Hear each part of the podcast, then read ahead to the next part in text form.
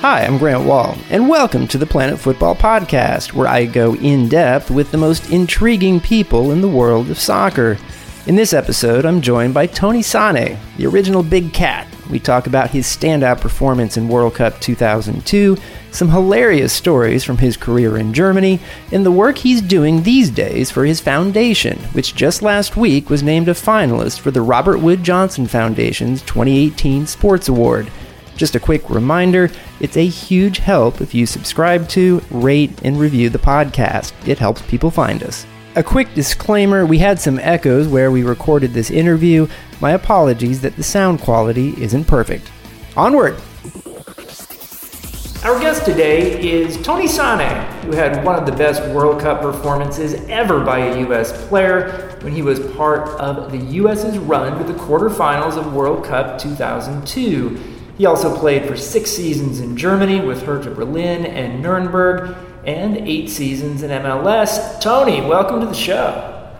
Thank you. I'm happy to be here. I kind of stalked you on uh, on Instagram. I saw you were in New York. I messaged you, and actually, this is one thing I love about being in New York is you can kind of do this from time to time. So, thanks for doing this on short notice. Oh, it's it's great. It's been great to be here and catch up with people, and you know, social media has definitely helped us uh, keep up relationships. So.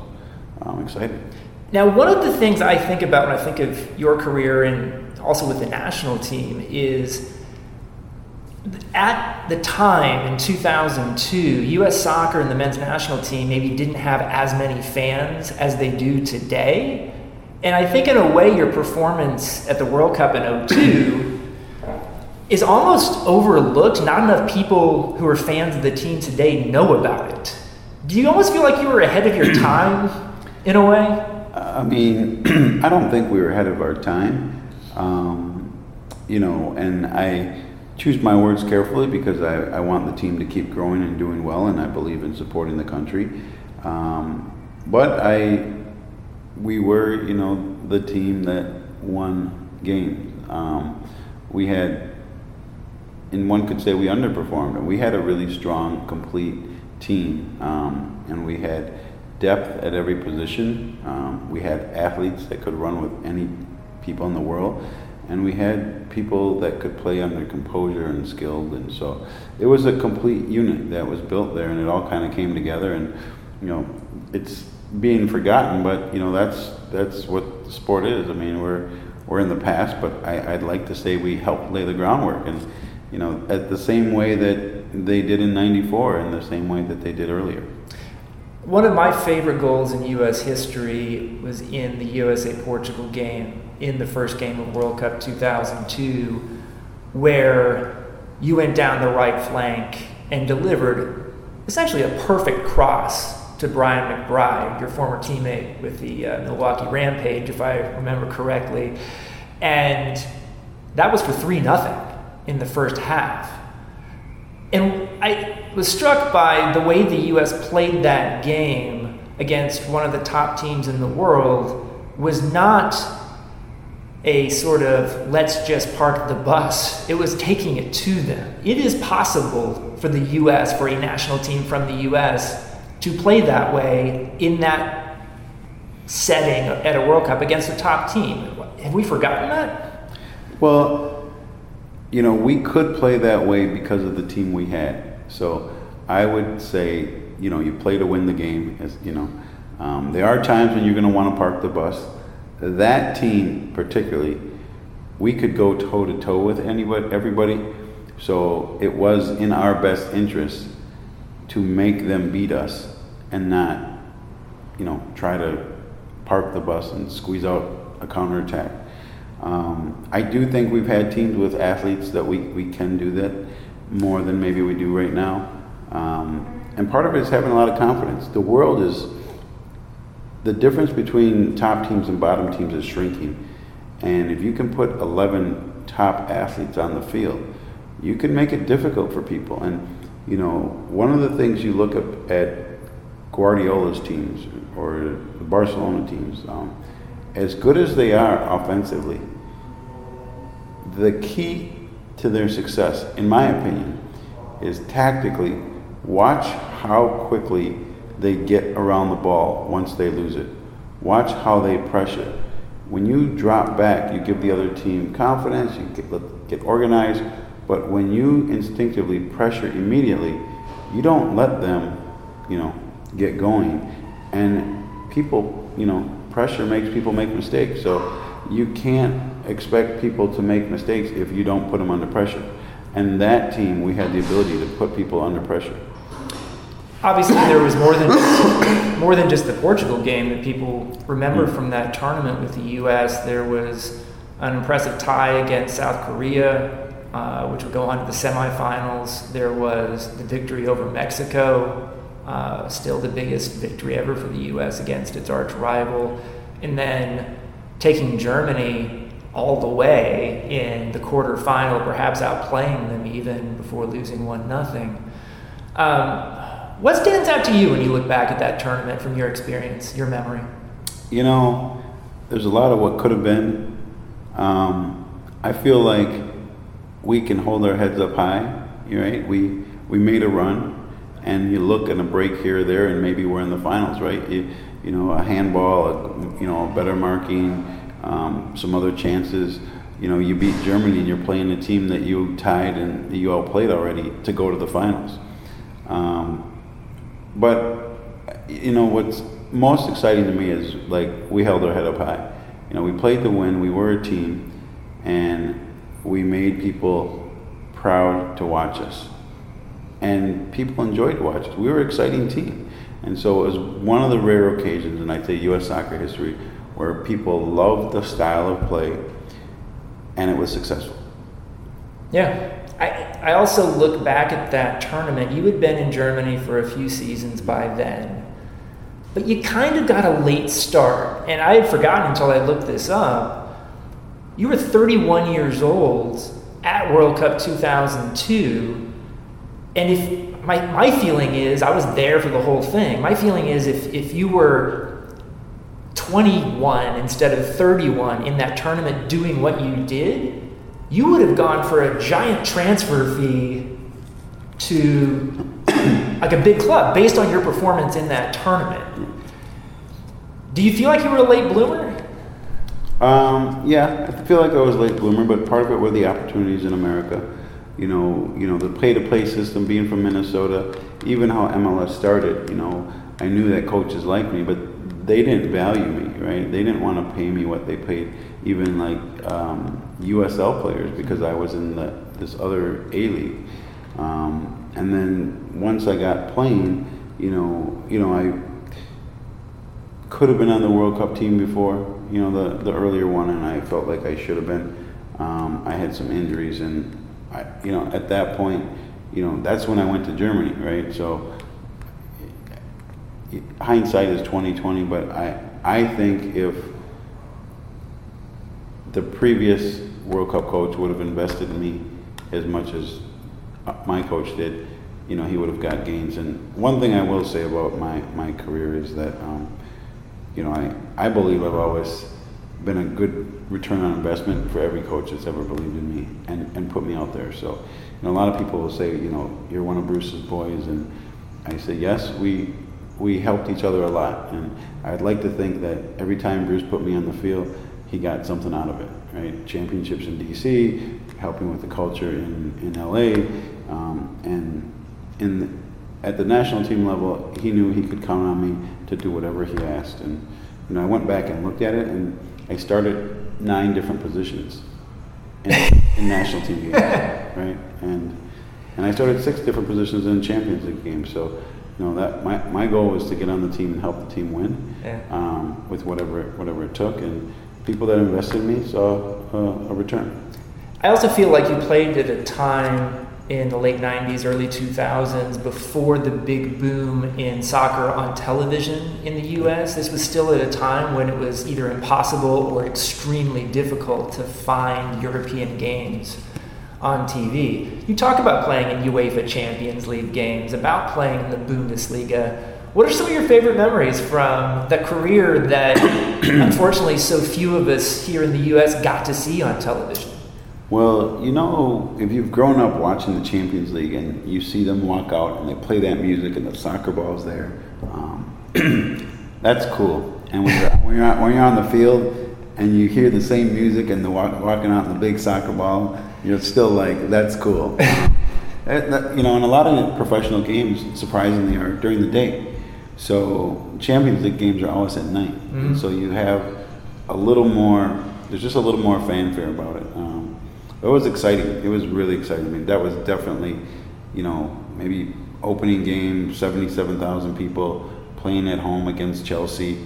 Um, that was that was a, a, a special moment, right? And you know, we made it to the second round, and we had, you know, we played Milan and Barcelona and Porto and Chelsea and Galatasaray. So, you know, all teams that you grow up watching.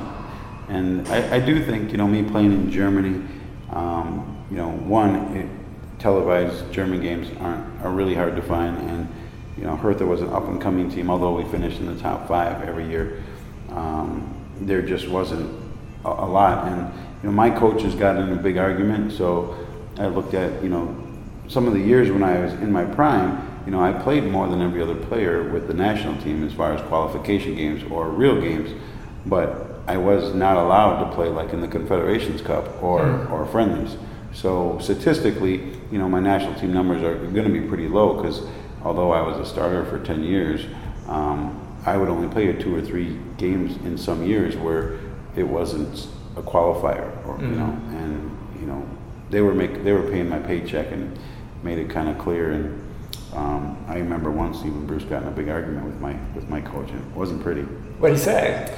Well, we were in Russia, and it was really hard to get visas. So by the time we have the game, we only go to Russia with 14 people. No way. And and I had played, you know, five games in 17 days, and we have like four games left in the season, and we're battling for this third Champions League spot. So the agreement was, you know, we had 17 players on our team that played for national teams. So everyone that went out would only play a half, right? Hmm. And so, you know, this game I ended up playing, mind you, all the positions that I played.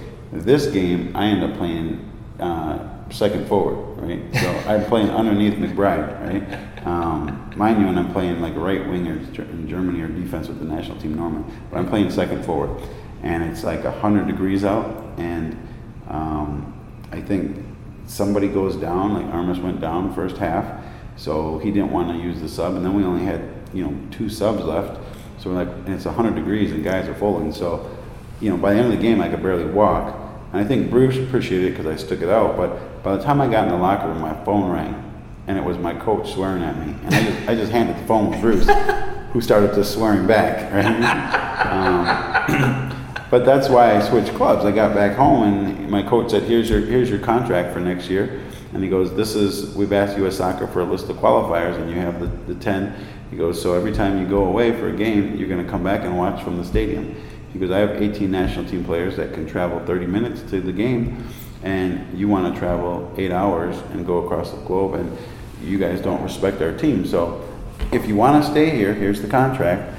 But you know, you do get like twenty thousand dollars a game. Um, you know, a point win bonus. So you're going to miss a lot of win bonuses if you're in the stands. That to me seems completely disrespectful and possibly against FIFA rules.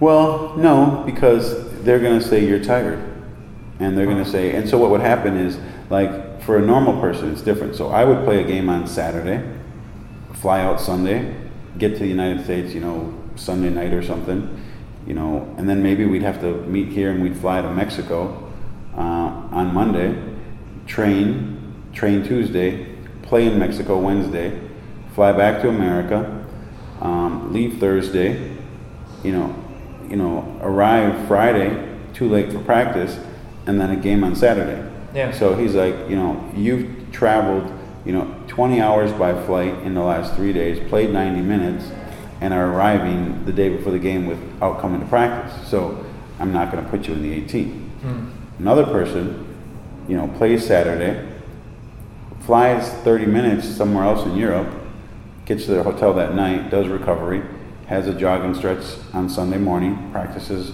Monday, Tuesday, plays the game, and is back in Berlin um, the night of the game Huh. or, or early the next morning. So, I mean, this was the type of stuff that supposedly the FIFA international window was supposed to make better. But if you're a, a player from North America or South America, you certainly are having to fly along with. Yeah, and we had a, we had another player, Joe Simunic, who was you know he had a choice to play for Australia. Yeah. And they're like, you, you we want you to play for Croatia because if you have to go for qualifiers, Huh. we're gonna miss too much time. So you literally had to change clubs because of this? Well, yeah, because you know Bruce at that point had said, "Listen, as long as you're playing, you know you're in my top 11, but I need players that are fit and playing." And so I'm like, I have to be playing, and I'm going to go to the World Cup. Um, my club is like, if you don't go, you're going to be playing. So it was a catch 2020. And the year before, you know, they made the, my club made the promise to me. You know, we had Champions League, and they said, "Listen, we have a big season next year, and we expect you to be in the starting 11, but you have to be here for all of preseason. So we will plan with you if you don't go to the Confederations Cup." Hmm. And so I skipped the Confederations Cup so I could be in the starting 11. Wow, that's crazy. Um, in terms of Germany, it seems like that is the destination of choice today for a lot of the young American players, much more than England at this point, much more than any other European country.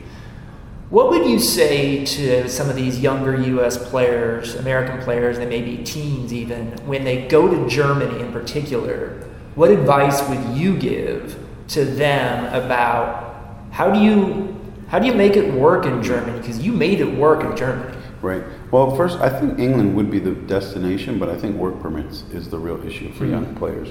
Um, but Germany is the top league that's, I guess, most assimilated. Um, what I would, if I tell somebody that goes to Germany, they say if you can play in Germany, you can play anywhere, um, and it's more about fitting in in the culture. So, you know, I would say work your ass off, um, but respect yourself. You know, Germany, Germany is a place where, where if you show your weaknesses, they will beat up on you. Hmm. Um, and if you stand up for yourself, um, they will respect you. Um, so you really need to respect yourself and um, respect others, but you, you gotta have you gotta be confident. When you say stand up for yourself, are there any particular things you're referring to, or You know, just you know, like if literally like in, in Germany, like if a guy yells at you for a pass and it wasn't wrong, you should like reply to him that it wasn't wrong because they'll just keep coming. You know, you know. I have a funny story on, my tryout. They're like, you know, I had I had played here. They sent a video. They're gonna offer a contract. They said, well, you had these surgeries. How do we know you're fit? So can you fly over and we can see you for a day or two, and then we're good. So I fly over after MLS finals, and I am training the first day, and um, and then the second day I'm, I'm training. I'm like, okay, I'm still stronger and faster than all these guys, and but I'm, I'm a big guy. I don't want to hurt anybody. Um, and this guy kicks me in practice, like just blades me. I look at the coach, who just turns his lip up and shrugs his shoulders and like nothing. And I, I, got- I didn't know what to do. So at that point, I was like, screw it, like, not me. So I just started manhandling everybody and throwing people around. And I was a forward, and I would grab two people, throw them together. And every time that guy got the ball, I found him and laid his ass out. And, and I was just kind of angry through the whole practice and bullied people. And I walk inside, and you know, my agent's like, "How was practice?" I was like, "Oh, it was shitty. I mean, this guy kicked me, so I just basically started beating people up for the next hour." And he goes, "Oh," he goes, "You must have done something right because the general manager came and he said the coach was really nervous about you being a timid player yesterday, but after seeing you fight today, he said you guys can leave and the contract will be in the mail." I mean, that's I mean that's fascinating to me. I mean, like I assume you learned the language as well when you were over there. I learned the language, not as well as I, I, I should have, but I, I did learn the language. And, you know, going back to the German thing, they want you to be able to fight for them, right? Yeah. You, you got to be able to put it all on the line. okay. Yeah. Um, I want to talk about what you're doing these days too. I mean, so you're living in Twin Cities. Yeah, Twin Cities.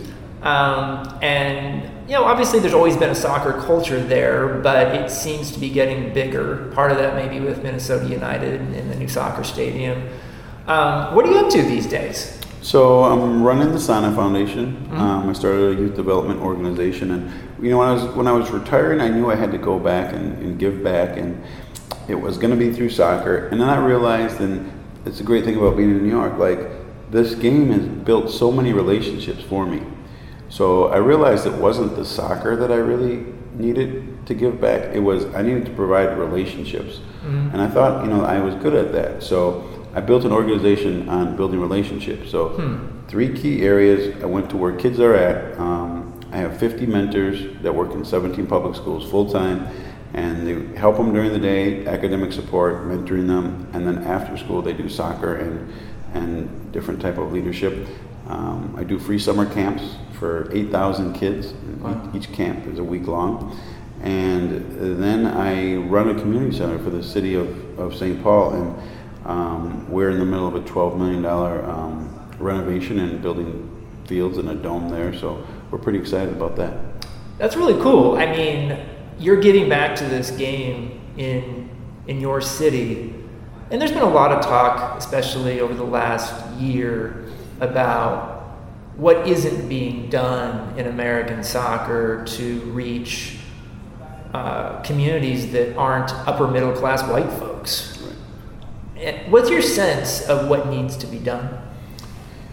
Well, I mean, I mean, it's it's like beating the drum. I mean, we, we know it. It's just it's the same thing. We know how to you know remove poverty from the society. It's are we willing to invest in it, right? And and that means you know like on the DA level, like nobody should have to play, pay to be on the DA if that's our mechanism of routing all our top talent, right? Like the best kids in the city, money should never be a deterrent, and some teams still have to pay.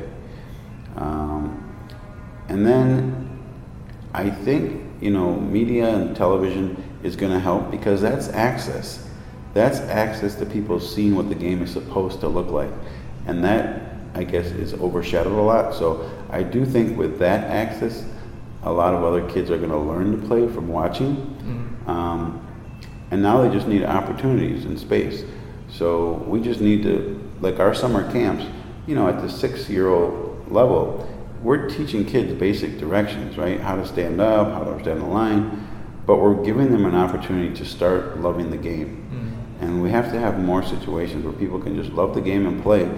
And then when we do start to funnel into, you know, more experience, better um, on a professional track, we have to have supports in there um, to do it.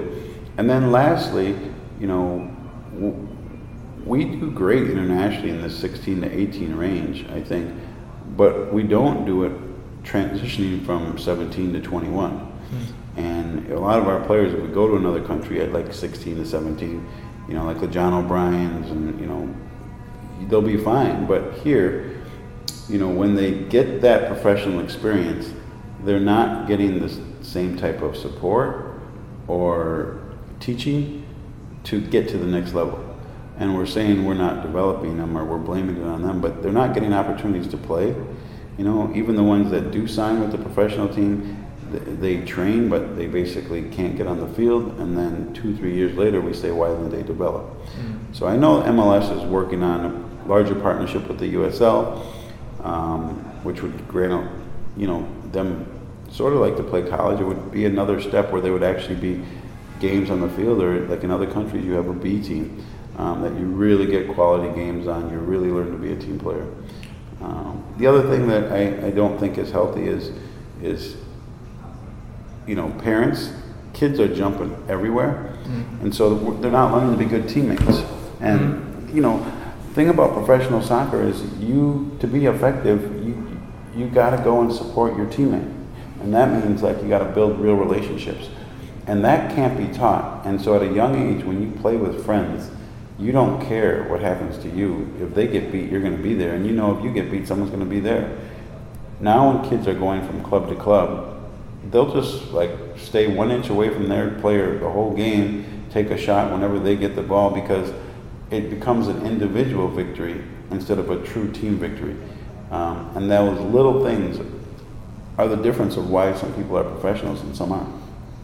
You've done a lot of international travel as well since your playing career ended. What are some of the countries you've been to? What have you been doing on these trips? So I go travel a lot with the State Department, or there's some other groups that I'm a part of in Germany that we just go and, and play with ex players and try to raise money for for global change. Um, but with the State Department, you know, we've been to Malaysia, Pakistan, um, Bangladesh, Bolivia, um, Namibia, um, Ethiopia, Wow.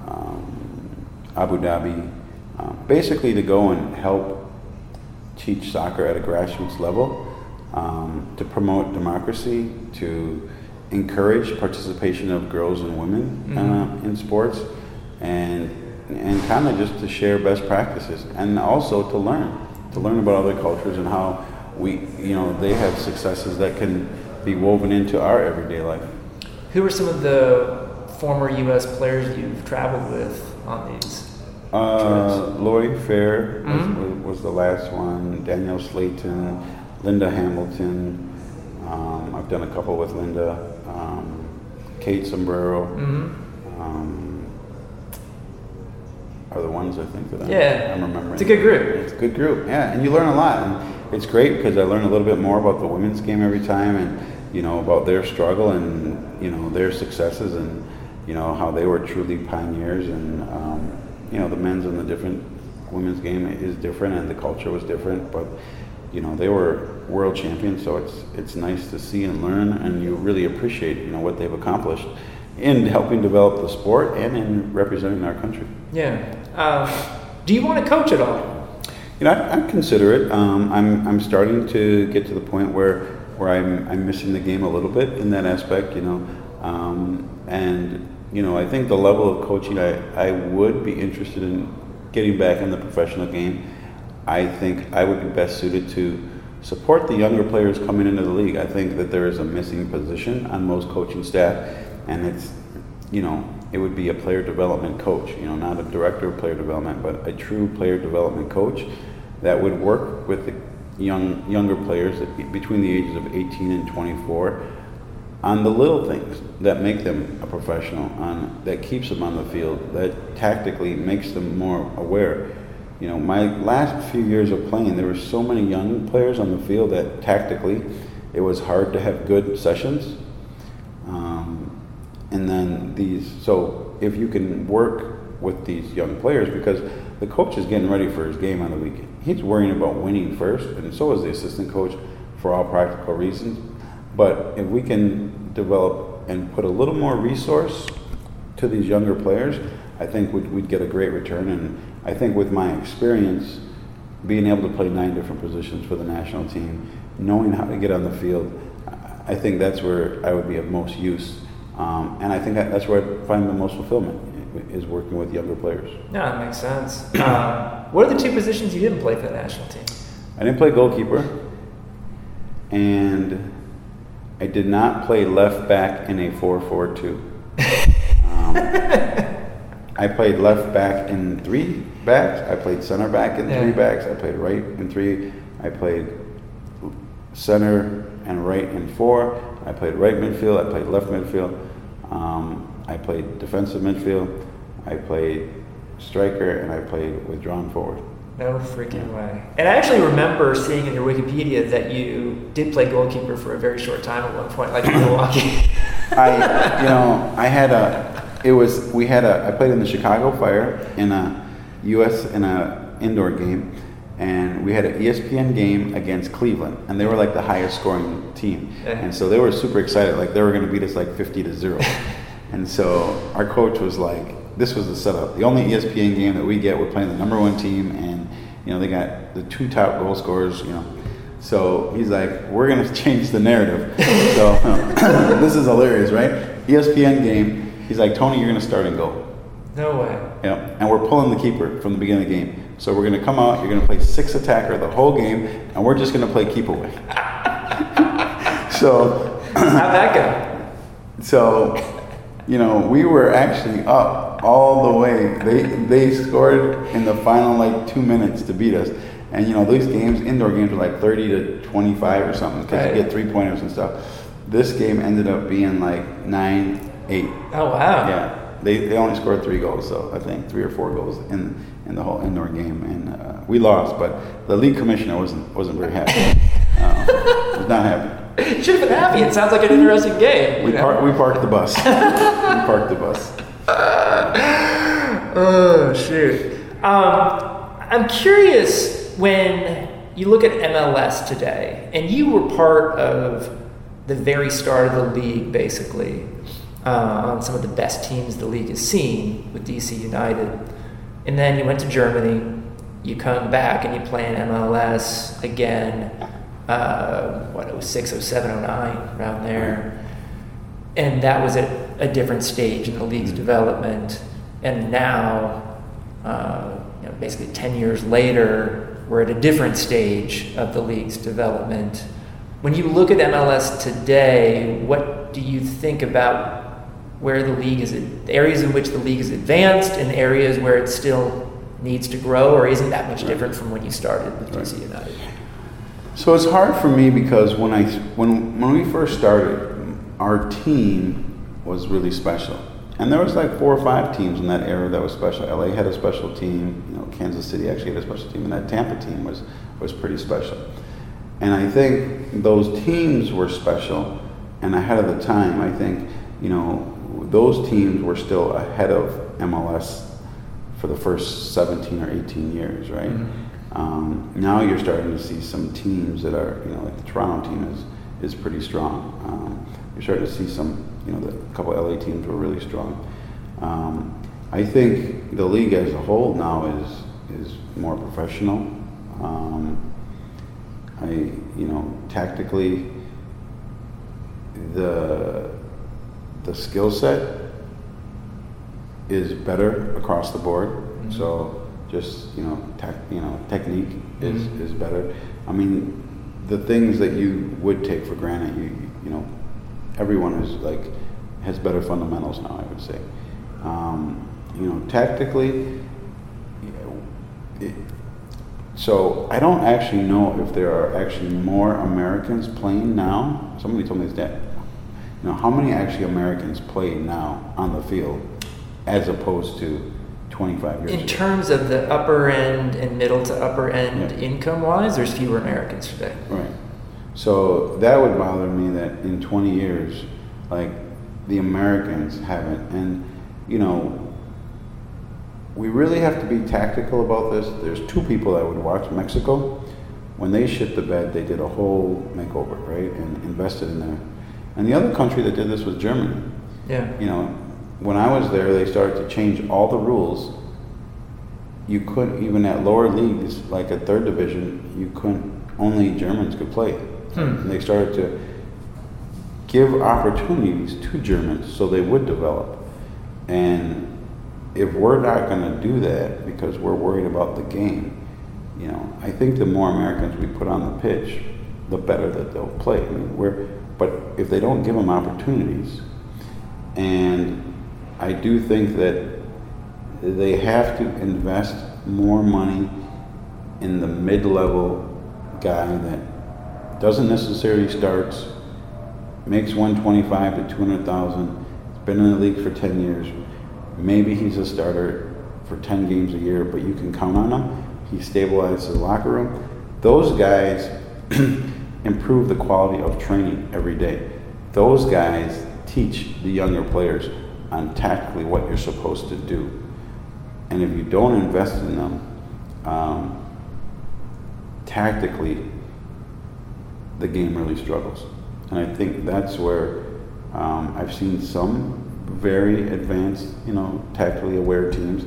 And I've also seen some things where I'm just like, you know, what's going on here? Like, this is, we're, we're better than this. So, as a whole, you know, it, it's exciting to watch. Um, it's booming business.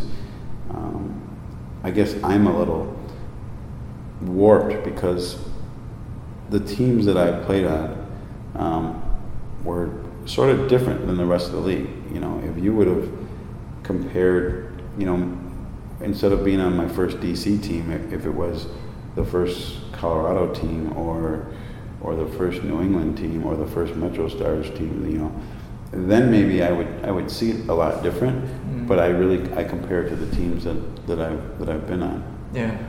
Um, you're part of the U.S. men's national team that achieved the most, honestly, in the history of the U.S. men's national team. I know the 1930 team went to the mm. semis, but that was a completely mm. different tournament. You got to the quarterfinals. Um, when you see U.S. soccer having to basically start over with the men's national team after the failure of missing out on the World Cup, what are your thoughts about what you'd like to see happen? Um, I want to see us start in investing in Americans, right? Giving them opportunities to get on the field, right? And you know the league rules. We keep coming up with more money to pay others to come. Like, why aren't we investing in our players to stabilize so they can teach the younger generation. We need to get more players on the field, and that's the only way they're going to develop here. Um, and we need to get them tactically aware. So, you know, we have a lot of resources in this country, and um, we have players all over the world now. But we have to give players opportunities to play in the development stage. And so, I hope we, we invest in that. And you know, our team was again, it was it was special because if you look at the last 20 years, maybe we're the outlier. Um, but I think it, it's always been moving up, and it, you know it's a big hit. But we're not the best team not to make the World Cup, right? So we can we can be honest. You know, there's six or seven other teams in the world that would probably think that they're much better than us, and we might say they are. Um, that did go to the World Cup, so it does happen, and not that it was the perfect storm, but you know a lot of shit went the wrong way. Right, so yeah. If people want to learn more about the Sanneh Foundation, what's the best way to do that? Um, they go to thesannehfoundation.org mm-hmm. um, and um, look up, look us up there. We we um, we're mostly in Minnesota. We do programming in Haiti. Um, we want people to support us when they can and, and possibly get involved. Uh, we do international trips, and also if you have some, if you have some, um, if you have some insights or collaborations, um, we'd love to partner with you. Um, lastly, I'm curious about your thoughts. Uh, you're not in the National Soccer Hall of Fame. Yeah. Is that, is that bother you? You know, I I would be lying to say if I didn't care. Um, I I think one, it would definitely help my current business, helping more kids. So that's a factor. You know, I'm an ego guy, so when I look across the rooms and know the players that, you know, were on the bench behind me that are that are there, um, it, I would say, you know, I would love to be there. It's, it's it'd be a great honor. You know, um, if I had to, if I had to put a plug into myself, I would say that you know I me along with Chris Armas, I think, you know, played. We didn't necessarily get noticed, but there was a time period where, you know, six or seven years where I think I played the most minutes of, of any U.S. player in real games. Um, you know, playing in the Champions League. My stats are lower because I wasn't allowed to play for a long period of time. Coming from Minnesota, I did not get the opportunities, but when I did, I would say I made the most of them. And then in the MLS, I've been on you know three championship teams in DC, scored in in basically three finals, including the Inter America Cup, which that was the only time eight teams won there, which I scored in the final. Um, when I retired, I know statistically, I had the highest winning percentage of any single player in MLS history. So, you know, it wasn't about being in front of the camera; it was about winning games and you know, I, I hope at some point or when it goes to the next phase of the ballot where it's not a popularity contest and the veterans ballot um, consider me because yeah, it would be a good honor and that's a special club and it puts you in history. So um, does it bother me? You know, you could say I'm jealous and it would be a great honor and I do think I deserve to be there.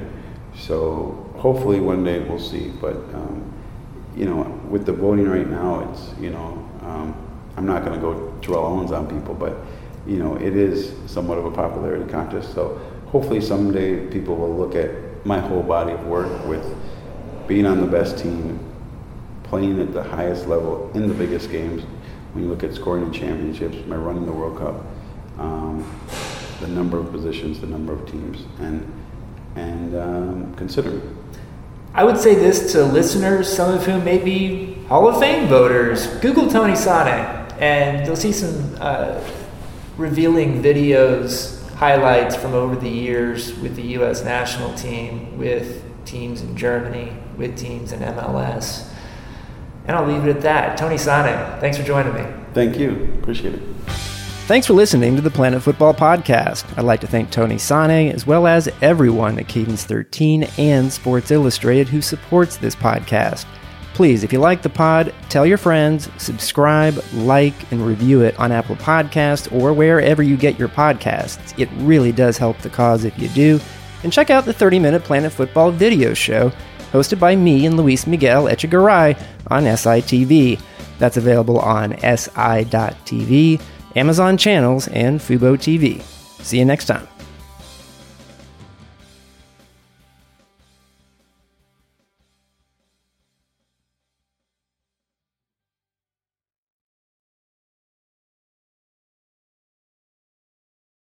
Do you know about the Locked On Podcast Network, the number one daily sports podcast network? Locked On has a daily podcast on every NBA and NFL team, plus a growing lineup of college and MLB teams. You get a daily bite sized podcast giving you the latest on your team from the local experts. Lakers fans, search Locked On Lakers. Cowboys fans, search Locked On Cowboys. Just search Locked On your favorite team on Apple Podcasts or Google Podcasts, or tell your smart speaker to play podcast Locked On your favorite team. Locked On Podcast Network, your team every day.